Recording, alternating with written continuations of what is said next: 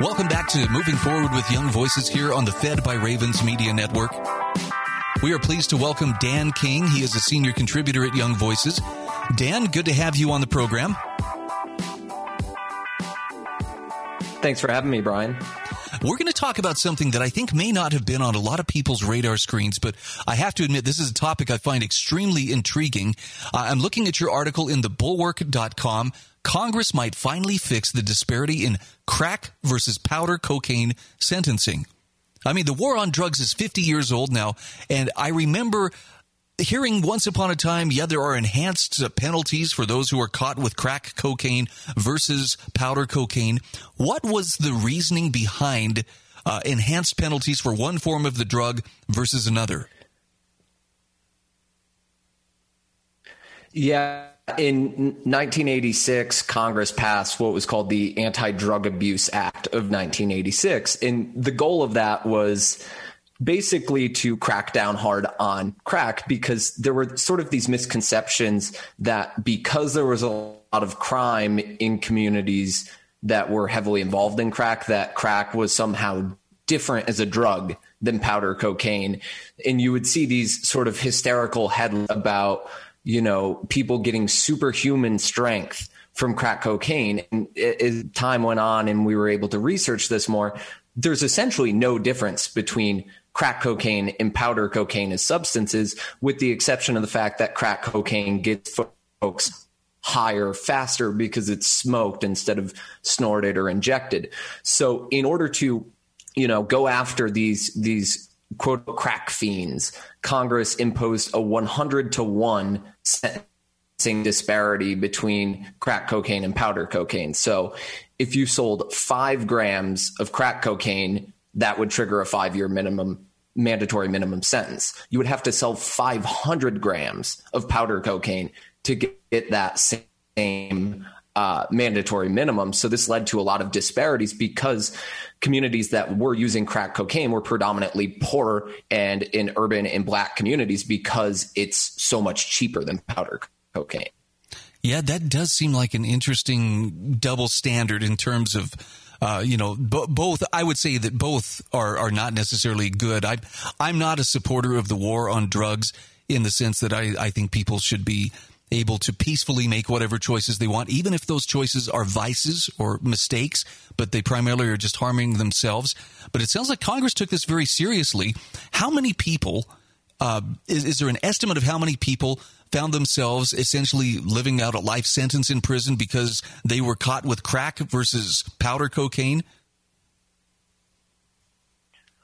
So th- there's definitely been thousands who have been impacted by this disparity. Um, 2010, Congress actually ratcheted down the sentencing disparity from 100 to 1 to 18 to 1 when they passed the Fair Sentencing Act. And then uh, a few years later, the First Step Act was passed and signed into law and that basically applied the Fair Sentencing Act retroactively to people who were sentenced for, for the crack disparity before the Fair Sentencing Act passed. And that freed or at least shortened the sentences of some 2,700 people. So it, we're not talking about an insubstantial amount of people. There's there's thousands of people who are being sentenced to longer mandatory minimums because they sold a crack rock instead of powdered cocaine. And I understand that now there is a bill that is coming before Congress that uh, that would look to to further clarify this and perhaps fix the problem. Tell us about the Equal Act. Yeah, believe it or not, it's actually bipartisan, which is a wild thing to say uh, these days, especially on criminal justice issues. But it has 32 sponsors in the House, even divided uh, 16 Republicans and 16 Democrats. Um, and then it has currently just three sponsors in the Senate, but those are bipartisan as well. Um, Dick Durbin and Cory Booker, the Democrats on that, and Rob Portman is the Republican on the bill.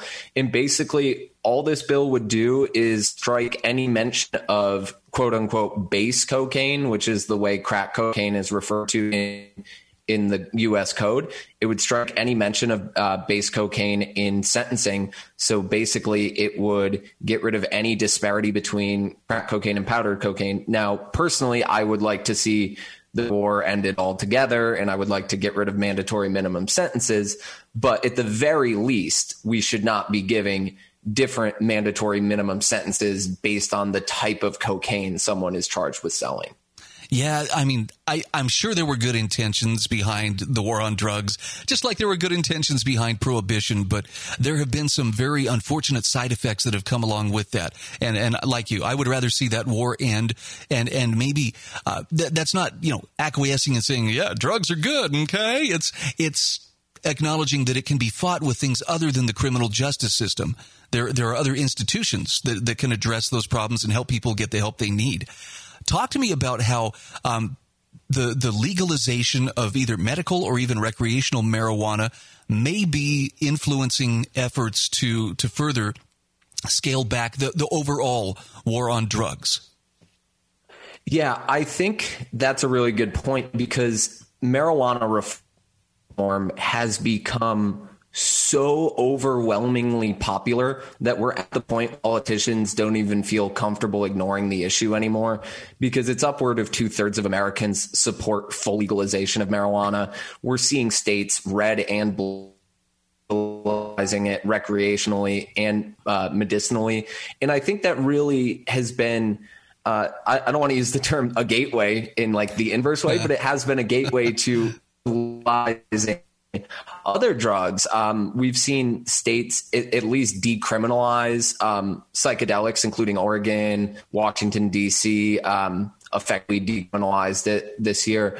Um, and I, I think also just kind of the the momentum around the George Floyd protests has resonated on this particular crack versus powder cocaine thing because the the statistics about the racial disparities are so glaring. It's it's about eighty percent of the crack cocaine arrests in 2009 were black folks, while they only made up 28 percent of the powder cocaine arrests. So that's just like a massive disparity. That's really in a time where a lot of people are concerned about you know racial justice and that kind of thing as well.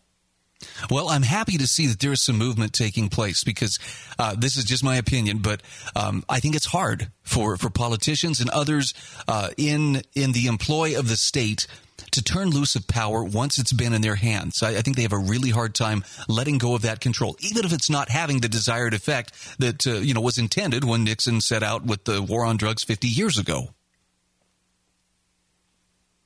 Yeah, absolutely, and.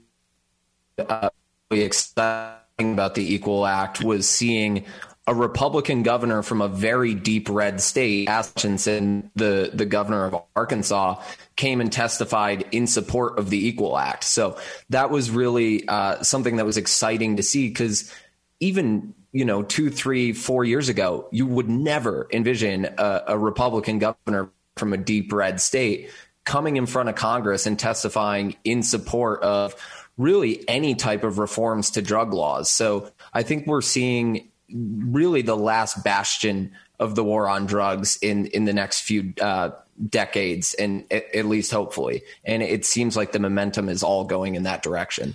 Is this likely to help people who are currently in prison because of prior convictions under, you know, the the um, the earlier act that that held crack cocaine to be so much worse than powder cocaine?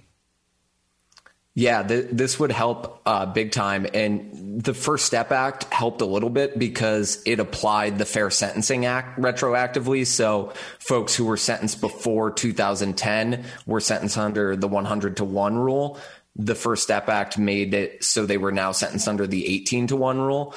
But if the Equal Act passes, that would apply retroactively and basically fully get rid of that disparity. So anyone who has a crack charge would have it basically knocked down to the level of a powder cocaine charge. And that could really shorten uh, prison sentences pretty substantially.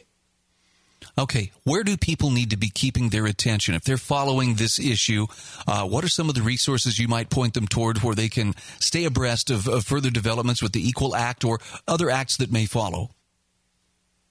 Yeah, so the Senate Judiciary Committee uh, just had the most recent hearing on that. Um, I would expect that to get passed and, and, sent on to the, the full Senate. So it'll be uh, interesting to keep an eye. I think the House um, is a very safe bet that it will pass. It's going to be a little tougher in the Senate. So that would probably be if I was someone who was really interested in this issue or if I wanted to pressure my lawmakers to support this bill, I would put my focus on the Senate side of things because it's going to be a little trickier there. Okay, we've been talking with Dan King. He's a senior contributor at Young Voices. Dan, I understand your work can be found in a number of different publications. Where might people access your writing? Yeah, they can find a lot of it on thebulwark.com, as you mentioned. That's where a lot of my recent op eds have been. And then they can find me on Twitter at Kinger, K I N G E R underscore DC. Fantastic talking with you. Let's talk again soon. Thanks for having me, Brian.